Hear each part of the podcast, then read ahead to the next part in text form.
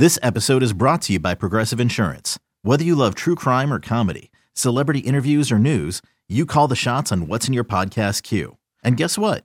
Now you can call them on your auto insurance too with the Name Your Price tool from Progressive. It works just the way it sounds. You tell Progressive how much you want to pay for car insurance, and they'll show you coverage options that fit your budget. Get your quote today at progressive.com to join the over 28 million drivers who trust Progressive. Progressive Casualty Insurance Company and Affiliates. Price and coverage match limited by state law. You could spend the weekend doing the same old whatever, or you could conquer the weekend in the all-new Hyundai Santa Fe. Visit HyundaiUSA.com for more details. Hyundai, there's joy in every journey.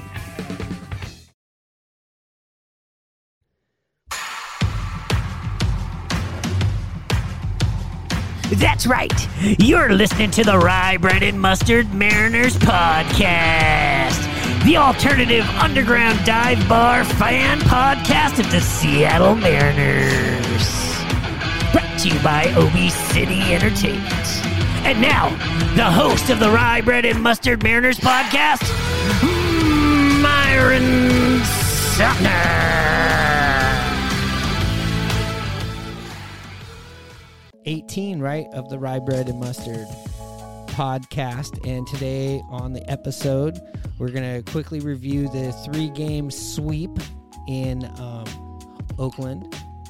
We're going to uh, also talk about, uh, you know, the, the broadcast over the week over, over this week. That was a lot of fun. I mean, it was very strange. It was a little bit odd. You wouldn't think, you know, all this uh, fun stuff was going to happen on a broadcast or on the radio side. But you know, the Oakland Coliseum, you know, it throws curveballs, and uh, we like curveballs here on the Rye Bread and Mustard podcast. We'll also talk about Trout and the Anaheim series coming up here.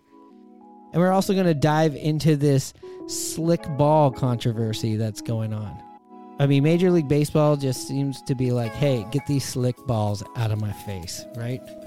And, uh, you know, and okay, sure. We're going to review the shit list. We'll review the shit list. We'll see who's trending up and who's trying to get off of it. But also, thank you to our listeners and our new listeners for liking and subscribing. Uh, you know, when you subscribe, you get the new episodes. You're not wondering which episode's coming up next. It just goes right on to your device, and you know, it helps the show out quite a bit. Also, what helps the show out is if you rate and uh, you know, write us a review if you're really enjoying the show. We'd love to hear about it. Also, you can send your questions and comments and concerns to Rye Bread and Mustard Podcast. That's Rye Bread and Mustard Podcast, all spelled out lowercase, one long ass word, Rye Bread and Mustard Podcast at gmail.com. We're also on Instagram, Facebook, and the Twitter. So check us out. Let's we'll be friends with you, be friends with us on any of your social medias. Just look up Rye Bread and Mustard podcast and you will find us. But I'm going to shut the hell up and bring you, right, Hano, with or without Kopi right now, episode 18 of the Rye Bread and Mustard podcast. All right, we're back. Yep. We're, look, uh, Hano, I don't know if Kopi's going to join us here, but uh, uh, I know you and I, we've been through a lot. We've been through a lot on our threads. We it took us a lot to get through that last episode. You know, the title of that last episode was "Panic uh, Button," right? It's time to hit the yeah. panic button or whatever it is. We were hitting it. I'll be the first to admit, freaking out. Definitely, you know, getting caught up in what the rest of Mariners Nation is saying and what you know drunks in the uh, Edgar's Cantina are saying. and where's your emotional level compared to last episode? If you were listening to uh, the last episode, any of the listeners on episode 17, that was our most cathartic, uh, emotional episode. On definitely was hitting the pat, holding the panic button down firm. Uh, I think you were right there with me a little bit, not panic, but disappointment. And, you know, Kopi, you know, he's the ultimate mariner, optimistic. That's why it's a good mix here on the Rye Bread and Mustard podcast. But where are you emotionally now that we just swept a team on the road to start off our road trip. We're 3 and 0. Another win at uh, Oakland Alameda, whatever the fuck they want to call it, stadium, Rickey Henderson Field. Are we sweeping those uh, emotions under the rug? Um, not quite yet, but I'm much better. Um, we did what we were supposed to. Went down there, took care of business, and uh, yeah, feeling feeling a lot better. I am pumped up today. Obviously, winning cures a lot. You know, one of my best friends is a is a Yankees fan. In fact, when I called him today with the excitement of, "Hey, we're back on the ball. We just swept somebody," and I was talking about the game, and he goes, "Dude, are you literally calling me in the middle of my Houston Astros Yankees game to talk about an Oakland A's Mariners day game?" He literally, he literally said that to me. Yeah. Oh yeah, the Yankee fans are flying high they, lately. they, they are flying high. Um, but you know, I'm flying high. I'm sweeping all those feelings. I'm sweeping the shit list that we made. Uh, I'm sweeping under the rug for right now. Feeling a lot better. Game one, uh, they went out there right away, took care of business. Right? Yeah, I mean that's what was exciting is uh, you know, first game, everybody's down on them. I'm down on them, and they uh, came right out of the gates. You know, scored some runs, had that uh, back to back to back homer by uh, Julio Winker and Bubbles. You know, Inigo Eugenio Suarez. So, yeah, starting to get off to an early lead. that back to back to back home run was pretty exciting. That's what the third time in uh, franchise history that that has happened. Uh, when did it happen last? In two thousand and four, if if I could. Yeah, remember. by uh, Miguel Olivo, Jose Lopez, and Hiram Bocachica. Oh, Mariners murderer row of. Uh, um, of wait, who was the last one? Hiram Bocachica. Hiram Boca Chica. I like that. So Hiram, uh, but I think it's pronounced Hiram. I'm not sure. Jairo. Okay. Uh, You I- remember him? I don't remember that, and I don't. I'm just surprised that I don't remember somebody with uh, that name. That you know, just very uh, effervescent name. Uh, I don't remember that name on the back of a jersey. And before that, it was A Rod, Griffey, Edgar, which is what that's a Hall of Fame back to back backer. Oh, you know, Yeah, yeah, those are the names you would kind of expect to do something like that, other than those previous guys. So yeah, yeah so that was a i mean that felt great that that that eight to nothing but also i was very skeptical after them not hitting you know what they didn't even score eight runs or was that as many runs as they scored in the previous five game series against mike trout and the angels. So i would say i felt very skeptical after that game but look they came out there. They had on the dark blue jerseys and the gray pants my favorite uh look for the team. And to me, I mean, I have to see some stats. Maybe I'm just making this up, but they seem to do really well when they wear that combo of uniform. And I noticed that they showed up the next day for game two in that same uh, color combo of uniform. yeah, it kind of seems like their go-to uniform lately. Uh, definitely on the road, I hardly ever see them in the uh, away Seattle Grays. Yeah. And also, there in game one, we got to see Ken Giles. We've been waiting for Ken Giles, right? Forever. That's true. He got a nice little easy um, start to start off his Mariner career after injuries the last couple of years. Yeah, it was exciting to see him um, with a big lead and go out there and do his thing. He should be a uh, another plus arm in our bullpen. Yeah, and I heard on uh, 710 Bump was asking him about his uh you know, his debut, you know, from for the Mariners and also not pitching for a couple of years. And he said, "Did it feel better to be down in Oakland where there's not a huge crowd or, or you know, it's not it, it might not have that major league feel to a viewer or an outsider, but he's said, you know, no, once you're out there on the major league mound, you're on a major league mound. It doesn't matter how many people are out there. It's still terrifying as hell, basically, was what he said. But he went out there and he took care of business, and that's good to see. We need extra arms in the bullpen, especially if our offense is going to be inconsistent. So that was great to see that we have somebody out there that's done this his entire career and has been to the mountaintop, won a World Series with the uh, you know Astros or the Asterix, whatever you want to call it. Doesn't matter. I don't think they were helping the pitchers out too much. No, yeah, he was in the top echelon of closers a few years ago, like you said, with Houston, and uh, you know he kind of was off the radar since he hasn't played in a couple years. But yeah, it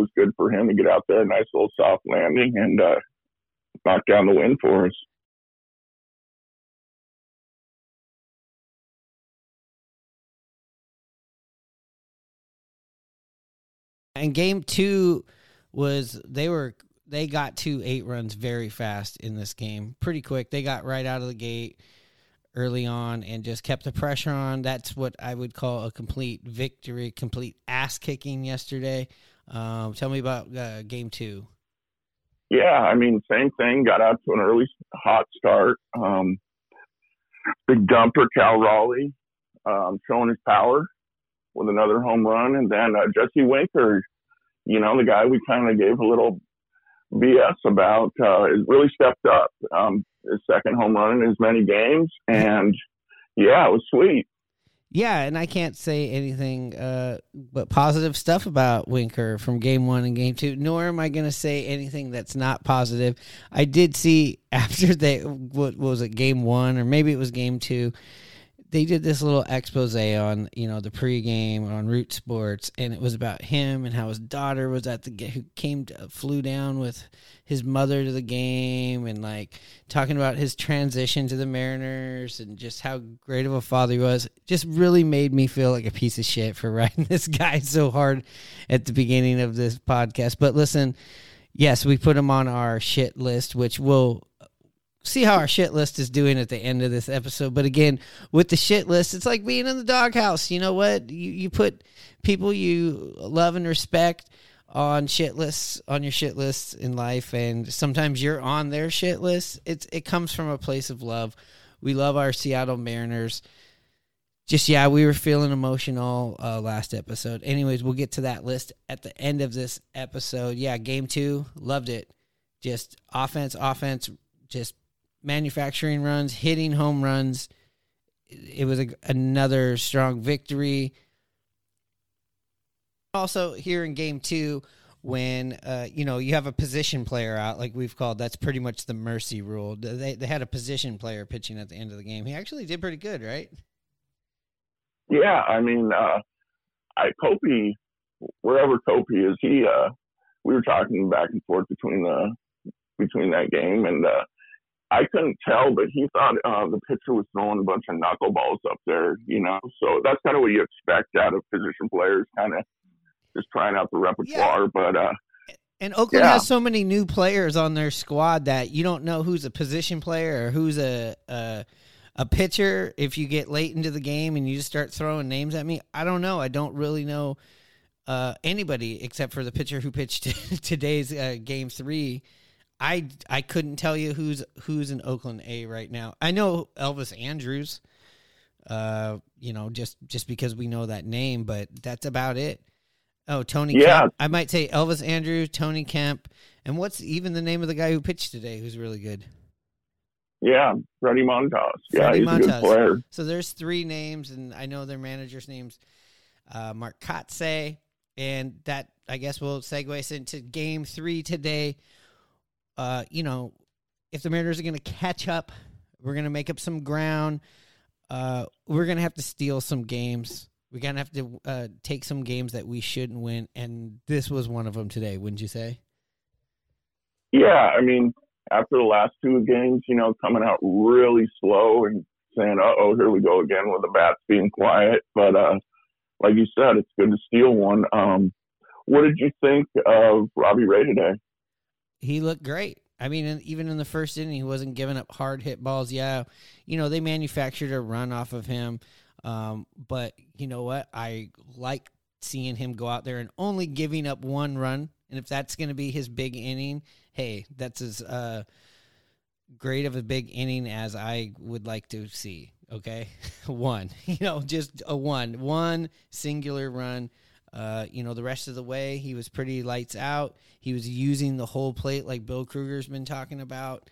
Um, you know, he stayed in there a couple times. He got on the ropes, and, and you know, he couldn't give up a run. I think his very last inning there, you know, I think he started the inning with what first and second, and nobody out, or a guy on second and nobody out, and you know, he gets the strikeouts, he gets the pop ups, he's out of there. Also, look at the rest of the bullpen. You know, when the story was the Mariners are just about to be no hit, what were we, eight? And or no, seven and two thirds of of the game was no hit until Frazier got a hit, followed by Yeah. Torrens, two hits. And crazy that those two hits had nothing to do with the runs that we scored. We'll get to that in a second. But also, you know, we really got to just, you know, fucking be popping some champagne on the plane to Oakland with the bullpen. They held this thing down along with Robbie Ray today. Yeah, I mean it's the first time we've won three in a row games since early April when the season started, and we got off to that hot streak of 11 and six. But um, yeah, it was a good win to steal down there, and Robbie Ray, he's been outstanding lately. He's only given up one run in his last 20 innings.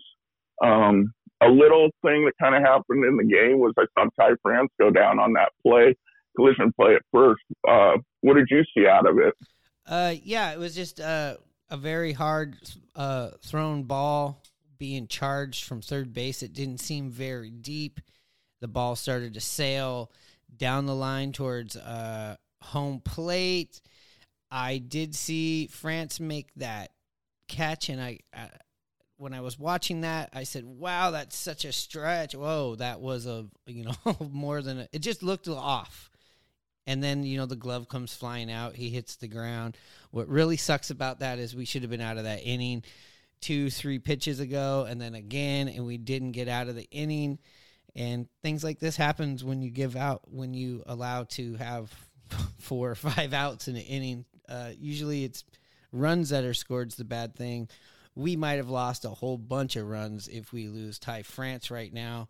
I know they say x rays are negative for any break at the time of this recording, but they still haven't done an MRI. I would guess he's going to be out for some time. Yeah, and then for us winning the game in that ninth inning, like you said, with only two runs, uh, Oakland put in their pitcher Puk and kind of walked the park. He was wild, huh? That's how he scored uh, those Yeah. game tying and winning runs. First guy put some guys on who's not their closer, and Yeah. they bring this Puk guy in, which was very strange. There was two outs in the game, and you changed for your closer, which is just a weird move to me. Um, also, when you're doing that, when there's not just you know, Julio wasn't up there. Obviously, Ty France wasn't up there. Um, Winker wasn't even up there yet because Winker's hot. I'm gonna you know include him in this uh, thing. Uh, uh, I'm gonna group him in this group for this game specifically. Um, it was weird. The baseball gods were just on our sides. We get a little league win, but but but we walk out of there with a sweep of the A's. And look, sometimes we're gonna have to steal games like this. You know, it's the law of averages. That's baseball. Get ready to play hardball in the Kingdom. Take me to the ball game. I want to see the Ants. The Mariners are playing hardball. Did it again and again and again. Did it again. Princess Tours, the vacation company, brings you the best show in baseball when the San Diego Chicken plays hardball with the Seattle Mariners and the Baltimore Orioles tonight in the Kingdom.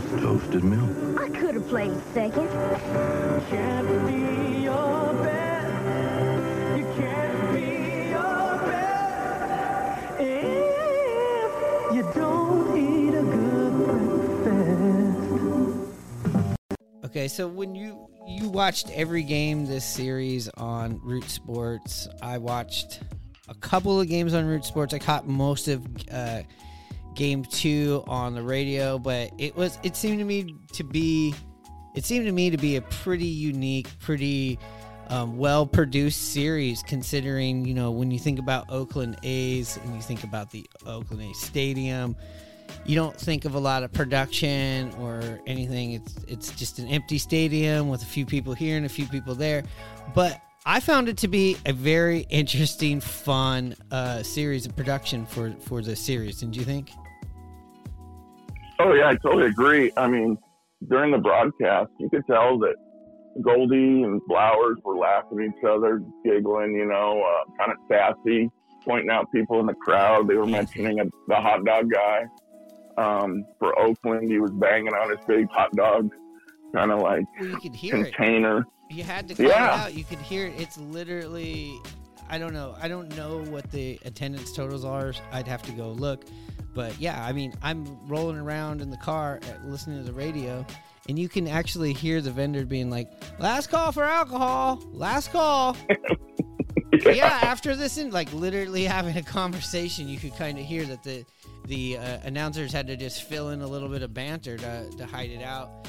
And it is an interesting place. It is full of loyal fans. I mean, when nobody's going to the games, you know which people are still going to the games? The die-hard nuts like us. That's who's in there. That's the, you know, these are the people that on a Wednesday or a Thursday take off work if they are even working. You don't really have to have a really good job to get a ticket in in Oakland. Um, but yeah, they sit out there and they grill and they tailgate and they go in. And I mean, these fans are very, very passionate. Uh, the, you know, you might see that it's empty there, but um, that doesn't matter. The Oakland A's Coliseum staff will still make you sit in your goddamn seat. They don't. It doesn't matter if you have a seat and the next three sections over are empty and you just want to move up there. Uh uh You got to show me your ticket, son. They So they were they keep that shit locked down like fucking Alcatraz. they're very similar to the teal coat ushers of uh, T-Mobile Park, huh? Well, I don't think at T-Mobile that. Oh, you mean the old school? Uh, yeah, but when I say it's T, uh, the teal ushers, I meant when, uh, When it was was- Safeco Field, I guess. Yeah, Yeah, that was a I- few years ago. Yeah, I do remember when Safeco Field started out. They they treated us like we were in a museum or something. You know, like where are you going? What are you doing? Are you going over there? Uh, yeah, there you that doesn't go in the trash can. That goes in the recycling. You know, um, but yeah, they would check your tickets. Now they're pretty lax. They're pretty cool. Uh, but at Oakland, they are very hardcore on you. Also, the fans are very not everybody, but you will get a few, you know, very territorial people because everything gets taken away from Oakland, and they're like, you know, they're very prideful people.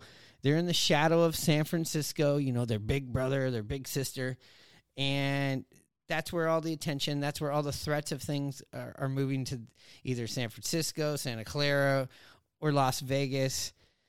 Um, I feel bad for them. I feel bad for this loss for the A's uh, fan base, especially series, especially today. You know, um, they were showing Dallas Braden, you know, and talking about his old no hitter right before this whole thing turned around on them. I mean, it was a you know a day in the sun for the Oakland A's that you know turned into you know uh, a blizzard of shit. You know what I mean on them. So I do really enjoy that stadium. I know some people are like, it's old and it's crappy and it's this and it's that, but it's like it's a part of uh, you know, baseball history of, of an era that I think is pretty cool, like the '60s and the '70s. I believe the thing is built in the '60s, um, you know, and that's the way they were making things like that.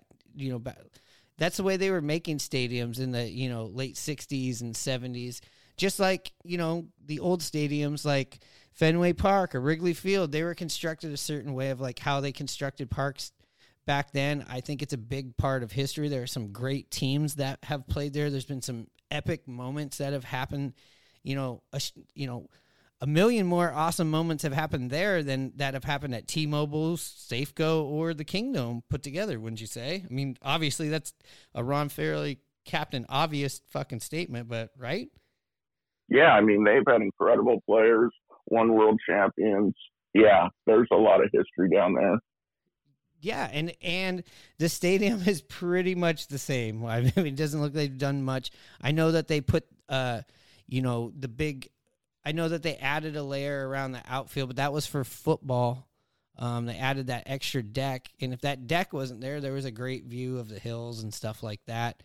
Um, you know, it's the kingdom. If you if you if you just imagine if you took the kingdom and you ripped the lid off of it, or if the kingdom was driving down the street and it went underneath a semi and its top of the roof of the car got ripped off and now it's a convertible. That's that's what Oakland Alameda Stadium is like. Um, it's pretty cool. Yeah, and you know what else? What makes it so unique is all that foul ball territory. I mean, on the broadcast, they were Blowers and Goldie were going back and forth talking about the ball boys, and they even mentioned I wouldn't be surprised if one of these ball boys lays out, and wouldn't you know it? he did. He tried to make a great play down the left field line. So, yeah, there's just the broadcast was good. They talked about a lot of things. The stadium's unique. Um, it was it was a cool three game series. You know, the people going after the balls, they have a lot of room to work with over there. You can get a good hard charge. You can do like yeah, like you said, you can go out and you know make a run and fucking lay out for a ball. Um, and that ball's gonna pick up speed too. It just doesn't hit the wall and kind of like slow down. It picks up speed down that line, and it's kind of a tricky, uh, you know, place to play ball boy because also the bullpens. Believe this or not, the bullpens people are still down the left and right field lines, just like it used to be at the old Kingdom. Meaning, if somebody is warming up or a pair of people are warming up, you got two catchers, you got two pitchers, and then you'll usually have somebody watching their back so nobody gets hit with a line drive. So you already have, you could possibly have five people standing just on the other side of the foul line, and you're the ball boy. You got to navigate through all of that. Also, if you're one of those outfielders, that's a lot of people to navigate through, and you have a bunch of people sitting on a bench right there. There is Yeah, no like there is no pen. There's no pen part of it. It's just the pitcher's corner, right? Yeah, like you say, it's one of the last, if not the last park to still have that. All the new parks have gone with the bullpens behind the outfield wall. So yeah, it's it's what makes it unique. Another portion of it. Yeah, it is basically the Motel Six of bullpens. I mean, you go around and you look at the Mariners. Obviously, have a beautiful one at T-Mobile. Anaheim even has a nice little one here. Even the Dodgers, old Dodger Stadium, they're they're like it really is a pen down at, at the end. Um, San Diego has that. Most of these modern places they've coddled the uh, bullpen pitchers because there's look they're such a big part of the game back in the 80s and the 70s and the 60s and before that. What the fuck was a relief pitcher? That was a guy who was what pretty much not good enough to be a starter. So and maybe one closer. So it was like who cares? Let's just shove them over there you know? Um, now they're the stars now they are staying at the westin Yeah, and with uh, talking of the foul ball boys, I mean, there's a lot of room for fans since there's not many fans there to get a foul ball. So you got a better chance of getting one going to that stadium as well. Oh yeah, I mean, if you watch the broadcast or you go there, you will see a lot of foul balls go into the stands, and there's nobody for hundreds and hundreds of feet. It could be over in a section away f- away from you. So literally, there's kids and adults running full tilt. It's just like watching two trains coming from the East Coast and the West Coast, and they're about to collide on this ball, you know, that's hit by somebody we don't even know whose name is. It's insane. They kept showing it on the on the uh, broadcast, and yes, you you also have the room and you have the range to move around to make like a catch versus you know just throwing elbows and uh, you know people in your way. You definitely have some real estate there. I have a little project. Well, once again, Edgar Martinez is using Eagle Hardware's incredible selection of brand name power tools for its latest project. And uh, here's a surprise. Uh, for once, it's not a bat. Oh, it is a bat. It's a light bulb. Eagle Hardware and Garden. More of everything. So one of the cooler thing, I think the coolest thing that I saw on the broadcast. There's a lot to lot to talk about, but would probably be the coverage of this guy called Foul Ball Guy. Uh, I guess his name is Ryan. Uh, Jen Mueller went over and found out what his whole story was. But basically, it was an Oakland A's fan. His name's Ryan, and he has tickets. He has season tickets that he like basically did like a Moneyball thing. You know what I mean, Hano? Like he got out the analytics, he crunched the numbers of like where the best spot in the stadium is to catch a foul ball. Oh, no kidding. Yeah, so he does this. And apparently he goes and picks a seat and then he finds out that the person next to him also is like the foul ball guru who's there. So he didn't want to like tread on his territory.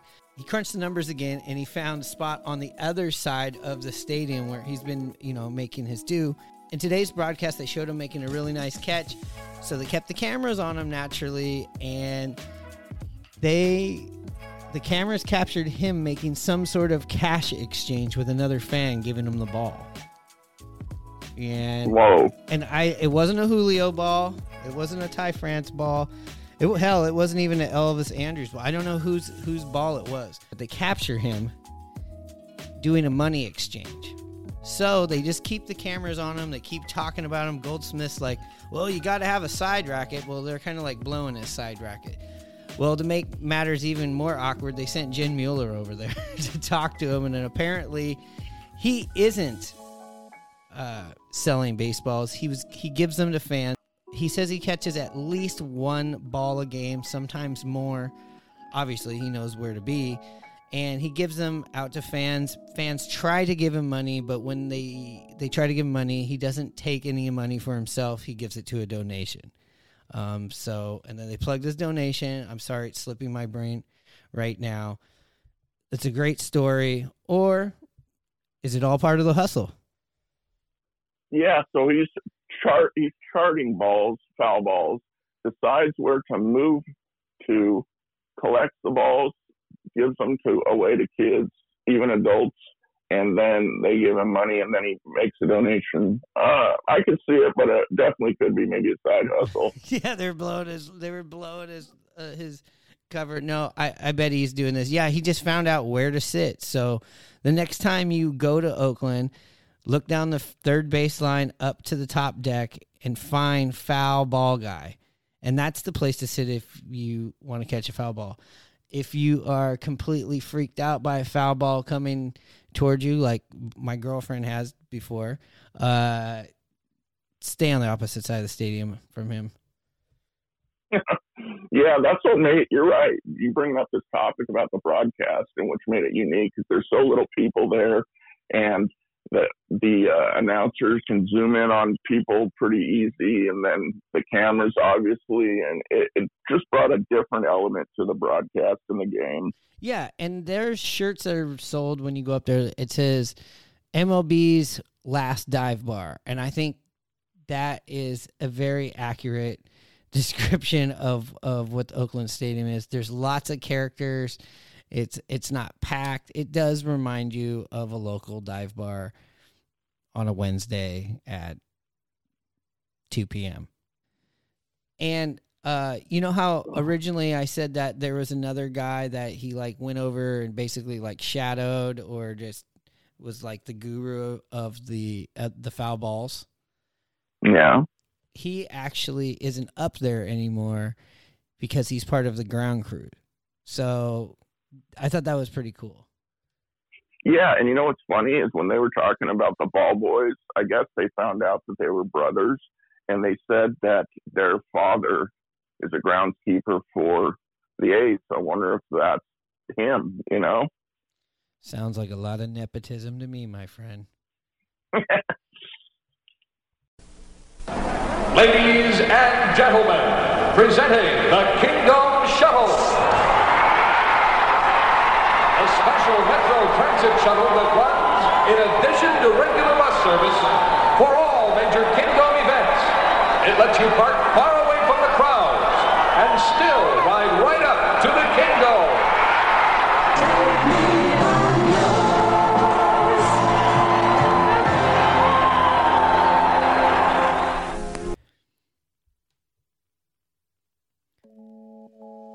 we're gonna get to our Angels series preview and our Mike Trout uh, preview of what's going on this weekend here in Southern California as the Mariners are traveling down here.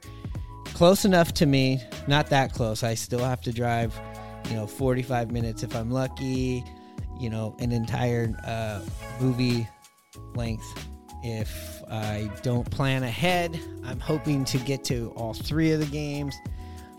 I will be in attendance tonight slash today in Anaheim because we need to see if my we me we and by we I mean I personally need to see my scoreless inning uh, scoreless inning streak. And and by scoreless inning streak I'm not talking about the Mariners not giving up runs. I'm talking about the Mariners actually scoring any runs. That's right. I have not seen a Seattle Mariner in attendance score you know foot on the plate high fives inside baseball high fives, celebration in the dugout, clapping, high fiving uh, somebody next to me, doing the nods, feeling the here we go, we're on the board. I have not felt that for, I have not felt that for 30 innings now, Hano.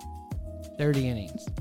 And if you need, Yeah. and if you need to check my resume, let me tell you, here it is. The final two Mariners home games against the Angels, we were shut out. Prior to that, I went to the final Minnesota game, nine innings of scoreless ball. And then going back to that Monday of that Minnesota game that I was there, they did not score the last two runs. In fact, the last time I saw a Mariner plate themselves or anybody touch home plate, Taylor Trammell solo home run, game one of the Minnesota series. So you're telling me that it's been 30 innings, about three and a half games. I think the Mariners have been shut out maybe eight or nine times this year. So you've been a part of almost half. In person. I'm in person. So I, I I'm cautiously concerned, or no, I am concerned about you going to game tomorrow. Uh, well, I'm going because I need this. I can't be this person. I can't be the like, hey, you got to stay home or the Mariners don't score. We're gonna figure this out. I might have to go down there for batting practice early, and see what exactly is going on because I was a little bit scared today, seeing how the Mariners came out. Yes, Montas was dealing, but he was throwing a lot of strikes, so I was a little bit concerned, and I was like, I better not go. But no, I am going down there and we're going to see how long this goes. Hopefully this is a non-topic anymore. But yeah, I'm at I'm at 30 innings, you know, if I, you know, get two thirds more of what I have right now, I have uh beaten Orel Hershiser's scoreless record, a major league record that has stayed since uh what 1988 or 1989. Yeah, I mean, I I think you know the Bread and Mustard should take a little credit for giving the guys a little kick in the ass last last episode um, for how they performed in Oakland. But if the M's don't score tomorrow night, we have to take respons. You have to take responsibility of that too. You know, it works both ways. Okay, I will. I'm. I am saying this. it does work both ways. You are right. But that's a good segue into we have the Angels this weekend. We are in Anaheim for three games. Uh, you know what's a what's the series preview? Uh, what's the series preview look like? I would say my preview of the team is don't pitch to Mike Trout. Uh, there should be a T-shirt day at the uh, ballpark that says "Walk Trout." Um, that was given to me by the bartender in uh, Edgar's bullpen. Shout out to him.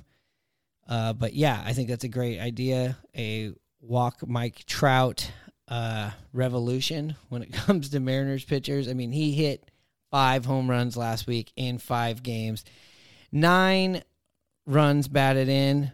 The Mariners hit what eight the entire series. So some could say Mike Trout beat the Mariners, right? Oh, exactly. And, uh, you know, he tied, uh, I'll give you a little trivia. Mike Trout tied for the all time um, player to hit the most home runs against the Mariners. Who is he tied with? Do you know? Rafael Palmeiro. Yeah. A That's a good one. steroided, a steroided up player from the '80s and '90s. Pitch. No, we're not blaming the pitching staff or the coaching staff. Really, we're just in those situations. It kind of sucks, but at the end of the day, those weren't high scoring games that we lost there, where we lost a, a eight to six game or you know what I mean, or a slugfest. These were low, low scoring games that Mike Trout was pretty much the difference. Yeah, I mean it was Mariners versus Mike Trout. At least that's what that last series felt like. Hopefully this won't be the same. I mean, he did get five home runs against us, but our pitchers were able to strike him out a few times. But like you said, it was just a situational portion of the game where we could not let him beat us, and he did. Easy for you. Need help? Yeah, and I've got 10 minutes to get to the radio station. Ah, here's the problem. Easy for you. Ever listen to KBLY? Should I?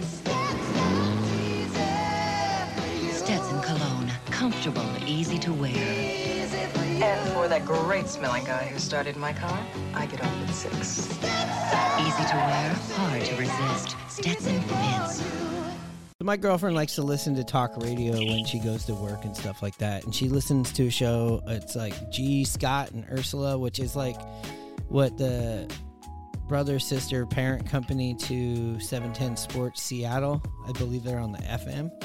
And here's what's interesting that I didn't know. Rick Rizzs, one of our favorite people of all time, he has the Rick Rizzs show over there on every Monday.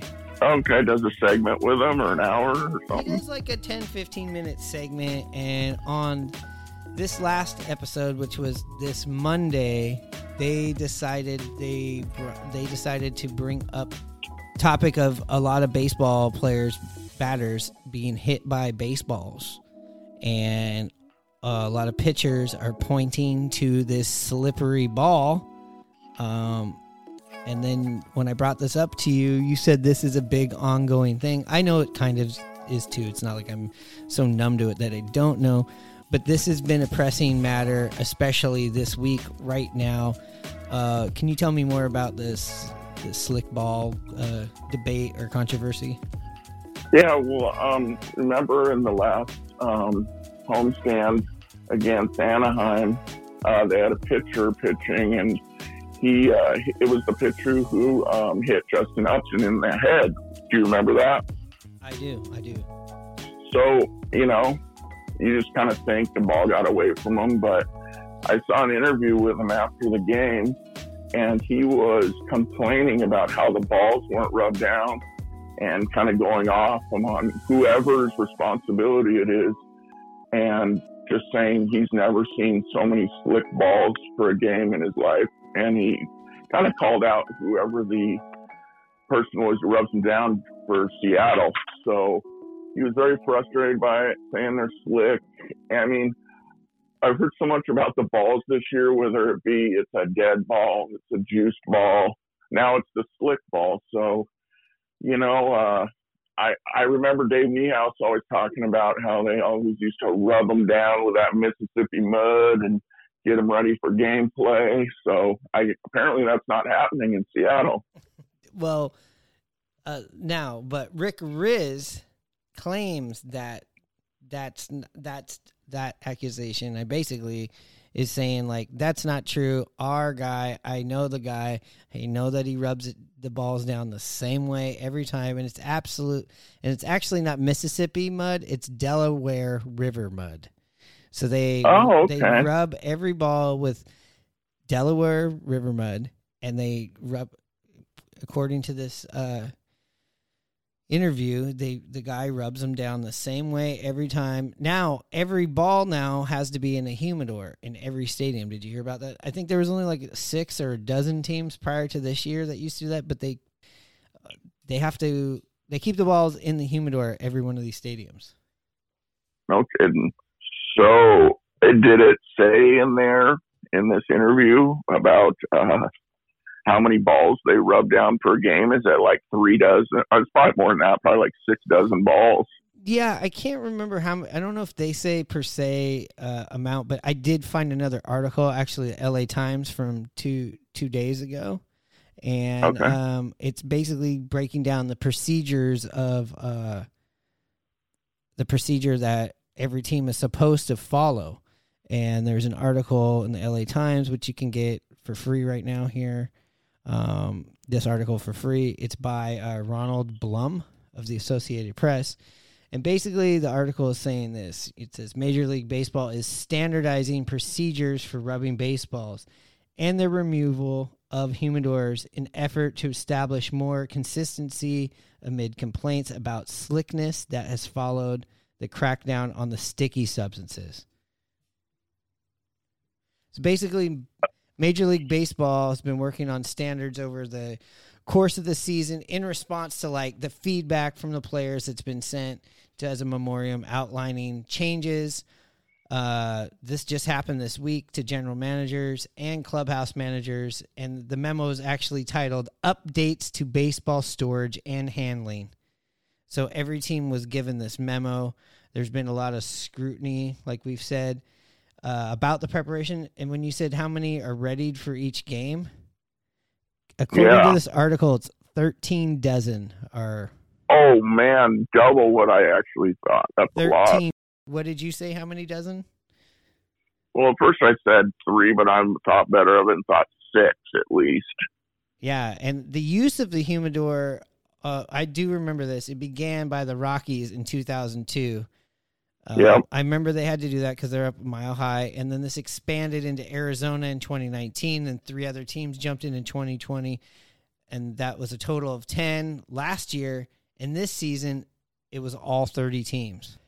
And according to this, too, it's saying that MLB is mandating that a ball be stored in the humidor for at least 14 days before the game's use. So an an entire fortnight, an entire Angels 14 game losing streak. There was a set of ball.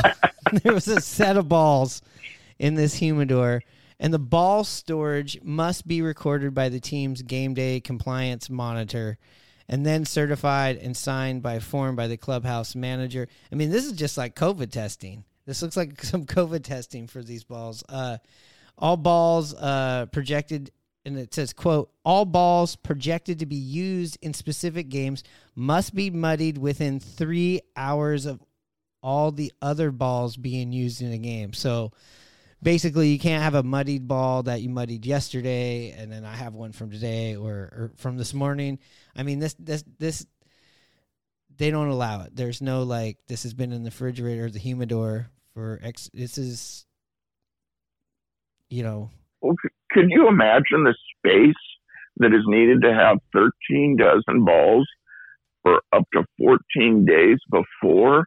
I mean, to me, maybe that picture might have something on what was going on with the Seattle ball. Uh, you know, um, hey, that's a that would take up a lot of room. yeah. So you can't have a ball from yesterday's game in today's game. That's a completely different set.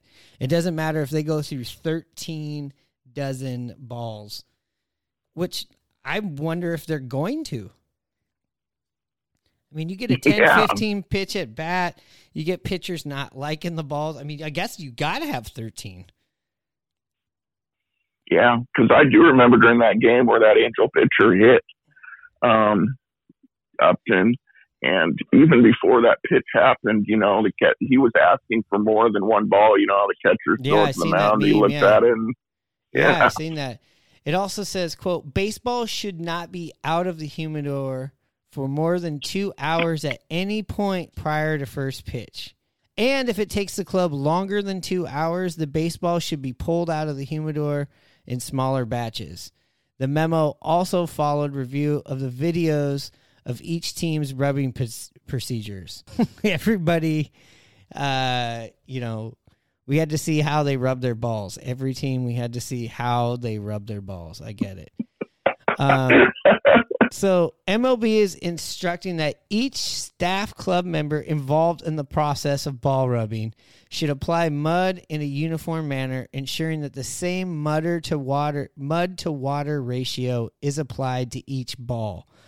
Rubbing mud should be applied to each ball for at least 30 seconds, ensuring that the mud is rubbed thoroughly and consistently into the entire leather surface of the ball. Man, this is complex and very Yeah. technical. You know.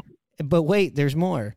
After Okay. rubbing after rubbing the balls, after rubbing, balls are to be put back in the Rawlings boxes boxes div- divided between each other and returned to the humidor until the games until the home home team's game day compliance monitor gets them for use. In an effort to reduce time, okay, ball bags, balls, ball bags and balls are taken from the humidor 15 to 30 minutes before the schedule start, then no more than 96 balls at a time. When needed, up to 96 or more balls that needed to be taken from the humidor, they should not be mixed in balls with the earlier bunch. A bag must be cleaned with a damp cloth and then a dry cloth before it's used and to make sure there is no excess residue, dust, or moisture on any of the balls. Kind of sounds like the instructions on this Manscaped ball wipe that I uh, I had, but yes. um, but I mean, you know, this is the latest thing since the you know the sticky substances of last year. Remember, everybody the, everybody was getting Yeah, that from spider games. tack. the spider tack, and uh, you know, Rob Manfred, the commissioner, who's always going to be pleased with everything, says it's a step along the road into returning to a more entertaining form of baseball. He likes what's going on with the baseball. He has also said, quote, the process has already shown very promising effects in the terms of play of the game on and on the field. Batting averages, slugging percentages, all those offensive categories have improved. Strikeouts are down. Base on balls are down. We have not seen any material increase in the players being hit by pitches. Those are all huge positives. Well, I don't know if I agree just- with that because I don't. think Yeah. we're- I don't think we're seeing the most entertaining style of baseball, especially when you know a lot of our players are being hit and taken out. I mean, now you go back to the Houston Astros series where we were fighting and throwing the ball. How many of those balls were just slipping out of people's hands? True. You know, they're saying, "Hey, the guy that hit." You know, France and the back and forth, they're like, well, he's a control pitcher. Then he's obviously throwing inside. Maybe the thing's just slipping out of his hand. Maybe the thing slipped out of the hand that hit Kyle Lewis that hit off his shoulder, hit him in the head. Yeah, I mean that definitely sounds more like that was the case. I don't think it was in the Houston series. It looks like they were trying to drill those guys. Maybe not France, but you know when they threw it above uh, Suarez's head. Yeah, I mean, I rather have these guys having this tack on their hands and putting the ball where it wants to be, especially when they're throwing 100 miles an hour versus I don't know where this thing is going. I I I hope it's going over here, but I don't know. I can't get a good grip. I don't know about you. Yeah, I mean, I'm curious. You know, when I when you when they throw the you see the balls, they don't they look kind of pearly white. You know, they don't look that rubbed down. But what do I know? Root Sports is uh, HD isn't the best either. well, I'll tell you what. Um, I'm gonna have to get down to the stadium and I have to get one of these these balls this weekend, and we'll get to the bottom of it. We'll send it to the lab. Um, you know, uh, I know some people in the biotech uh, community. Maybe they can take it into their scientific labs and figure this all out for us. Yeah, Parmesan LeBron would be an excellent candidate to look it over. Absolutely. He probably has a kit ready to go. Mariner catcher Mark Hill doesn't know we have hidden cameras. You guys ain't got no hidden cameras around here, do you? Oh, no, no. We just wanted to ask you about these two baseballs. Which one do you think is the whiter of the two, Mark? Well, I would say this one. It's all brand new and white. You picked this one here. Do you know which ball you just picked, Mark? You picked the Mariners ball. No, you're kidding me. That's right. You gotta be kidding. No. Ball night is Saturday, August 16th at the Kingdom. Every kid 14 and under gets a new baseball free. I like this baseball. I would come to ball night. Okay, so last so last week's shit list, and again the shit list is just us going like, come on, get off of our good, get off of getting back in our good graces. We love you. Again, the shit list. It's like being in the doghouse. We've all been in the doghouse. We've all been on the shit list. We know it's, you know, you can get off of it, and that's what we're hoping here. It's a little bit of reverse psychology we're trying to do here. Again, our shit list at the start of this week was Torrens, Toro, Winker, Moore, and Frazier. Over the last three games, I'm just going to ask you, Hano, are they trending up? Are they trending up? Are they trending up out of the, the toilet or are they going deeper in? Okay, you ready? Ready? Torrens Uh, stays the same. stays the same. Yeah, he did get a hit in the ninth. Uh, you know, he has a lot of, uh, you know, he doesn't get a lot of frequent at bats, but you know, the zero home runs, no power, still bothering me. Um, a little bit of the framing of the pitches is still kind of bugging me. Um, you could tell the difference between him and Raleigh behind the plate with the news of uh, Tom Murphy, you know, not coming back this season. Uh, I would expect the Mariners to be out shopping for a catcher if they could find one. Yeah. Uh, Toro. Uh, he hasn't really done anything to improve since last series either. I, he stays. And I'm not going to be mad at him for throwing the ball a little bit up on the line. That was a tough play, you know. True. Uh, I want to see him quit popping the ball out more. Um, he was one of the more exciting guys last year. Was getting a lot of infield singles, running balls out. Now he's popping the ball up too much. I would think if he put the ball on the ground, uh, obviously you want him to drive it. The numbers would be up. He hasn't hit a home run since what the first month. You know, he hit six home runs. What in pretty much April, beginning of May. We haven't seen a home run out of him in a long time. Uh, also struggling with the bases loaded. Winker, Uh, he's trending up. he is trending up. We talked about it at the beginning. couple of home runs, some good walks in game three. Dylan Moore. Um, yeah, I haven't. He hasn't done anything spe- that spectacular. I know he steals a couple bases here and there. Scored the tying run today, but I don't think it's enough yet. He's still sitting there. And then Frazier. I, st- I still think he's still got it. I know he broke up the no hitter today, but that was and then had like a you know a fielder's choice RBI. You know in a game that we were routing people. I still got to have him right there on the list. He hasn't done much to trend up and out of this. Um, yeah, I agree. Um, he's he hasn't done anything to uh, get himself out of the shit list today. But like you said, he broke up a no hitter, and he's yeah. I haven't seen anything too spectacular from him, so he's staying. Okay, so our shit list still remains the same, but with Winker trending up and out of it. Hey, we'll check in on uh, Monday and we'll see where our shit list is at. Wait, I think we're missing somebody on the shit list. What's the guy's name, Hano? I think maybe Kofi should go on the shit Chris list. Copacino, out on yeah, this. shit. Yeah, I'm missing this episode. Definitely on the shit list. Maybe we'll have him back this Sunday night, Monday when morning when we record. Um, yeah, we're running out of time here, but just want to say, uh, you know, if you're down at the Am- Anaheim uh, series this weekend, you know, uh, put on your social media, uh, tag us on your social media.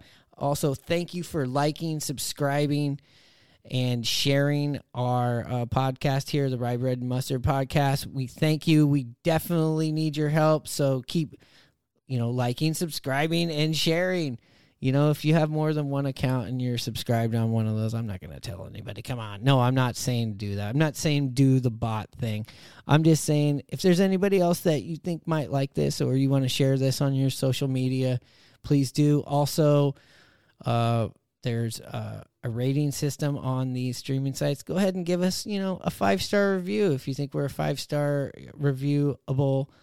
You know, if, if you think that five stars is what encapsulates what we are, we'd love that. Uh, also, write us a review. These kinds of things help us bring you more episodes of the Rye Bread and Mustard podcast. So again, thank you for liking, subscribing, and sharing, and you know, getting the word out about the Rye Bread and Mustard podcast. I'll be down at the Big A this weekend. I think at all three of the games. Again, look for the shirt. I know that we're sweeping everything under the rug with this sweep that just happened. I'm hoping, uh, you know, we're going to be sweeping some more under the rug, and let's all hope that Ty France is okay. Right, Hano? Yeah, we we're gonna need them. We're gonna need them. We're gonna need them. Also, you know, this is going to be, and if Ty France is out, there'll be probably some interesting moves being made. I would, I would assume. We'll find all that out and we'll talk about all that on the next episode. But this was episode 17. No, I'm wrong. This was episode 18 of the Rye Bread and Mustard podcast. Hano, you know what time it is.